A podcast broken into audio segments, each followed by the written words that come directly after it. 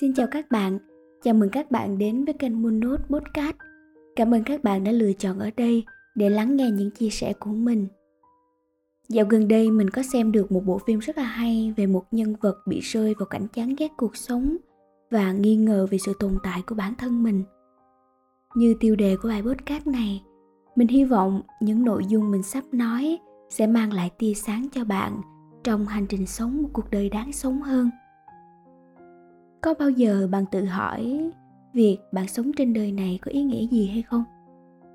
Đối với tony, nhân vật chính trong bộ phim của mình vừa xem, câu trả lời cho vấn đề này của anh ấy rất là rõ ràng. Anh ấy không thấy cuộc sống của mình hay cuộc sống của con người nói chung có ý nghĩa gì và anh thấy khá là hoài nghi về việc đó. Thậm chí tony còn nói rằng con người là một loài ký sinh kinh tởm, tự ái và ích kỷ và thế giới sẽ là một nơi thật là tốt đẹp nếu như không có con người. Nghĩa vụ đạo đức nhất của mọi người chính là tự sát. Uhm, lý do cho cách nhìn hư vô rằng không có ý nghĩa hay giá trị với sự tồn tại là do anh vừa mất đi người vợ yêu quý của mình. Tất nhiên đau buồn là cội nguồn của sự khổ đau của con người. Nhưng với bài podcast ngày hôm nay mình muốn chúng ta cùng nhau tìm hiểu về sự mơ hồ và tiêu cực xảy đến với chúng ta trong cuộc sống vì mình tin rằng nếu chúng ta nhìn nhận nó đúng hướng thì chúng ta đang đi đúng trên con đường hạnh phúc của bản thân trong cuốn sách Inner Grief Surf tác giả Lewis đã ghi lại quá trình đau buồn của mình sau cái chết của vợ ông. Và cũng giống như trường hợp của Tony, ông diễn tả cảm giác này như trói ông lại. Ông viết trong sách rằng, chưa từng ai nói với tôi về sự lười biếng của đau buồn ông ghét làm bất cứ điều gì, thậm chí là nhỏ nhất. Không chỉ viết, mà ngay cả khi đọc một lá thư, cũng là quá nhiều đối với ông. Đối với tony, việc kết hôn với người vợ là mục đích và hạnh phúc trong cuộc đời của ông. Và khi bà ấy qua đời, thì tất cả những điều đó đã biến mất.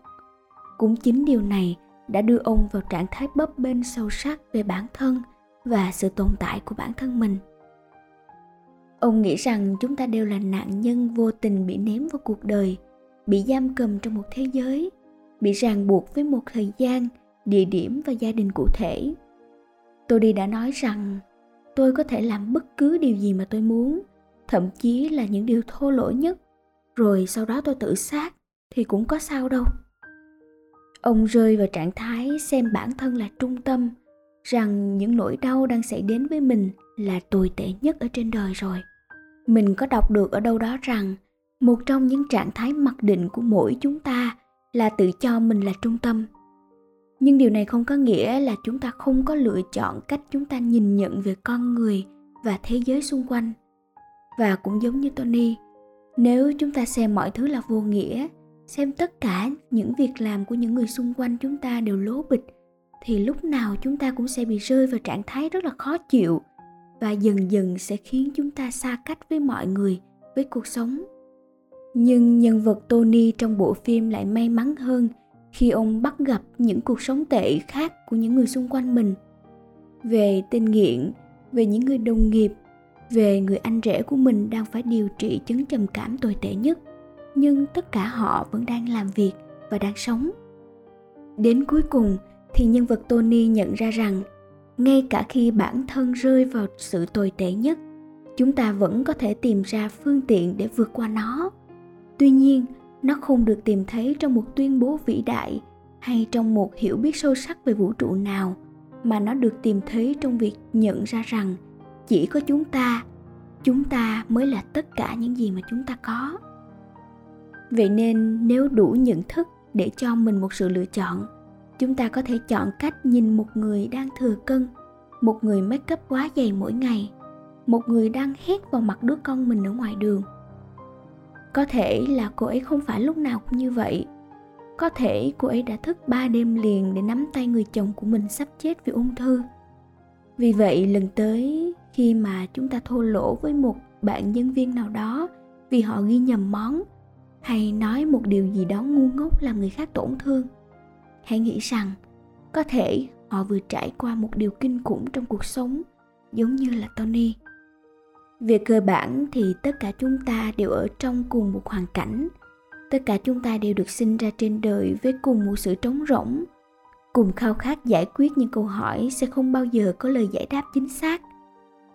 Và mình nghĩ là, mặc dù chúng ta không thể hiểu hết thế giới nội tâm của người khác, nhưng chúng ta có thể chọn thông cảm hơn cho họ chỉ cần thấy rằng mọi người cũng đang phải đối mặt với những trở ngại trong cuộc sống, rằng họ cũng đang trải qua những bi kịch, buồn phiền và đau đớn.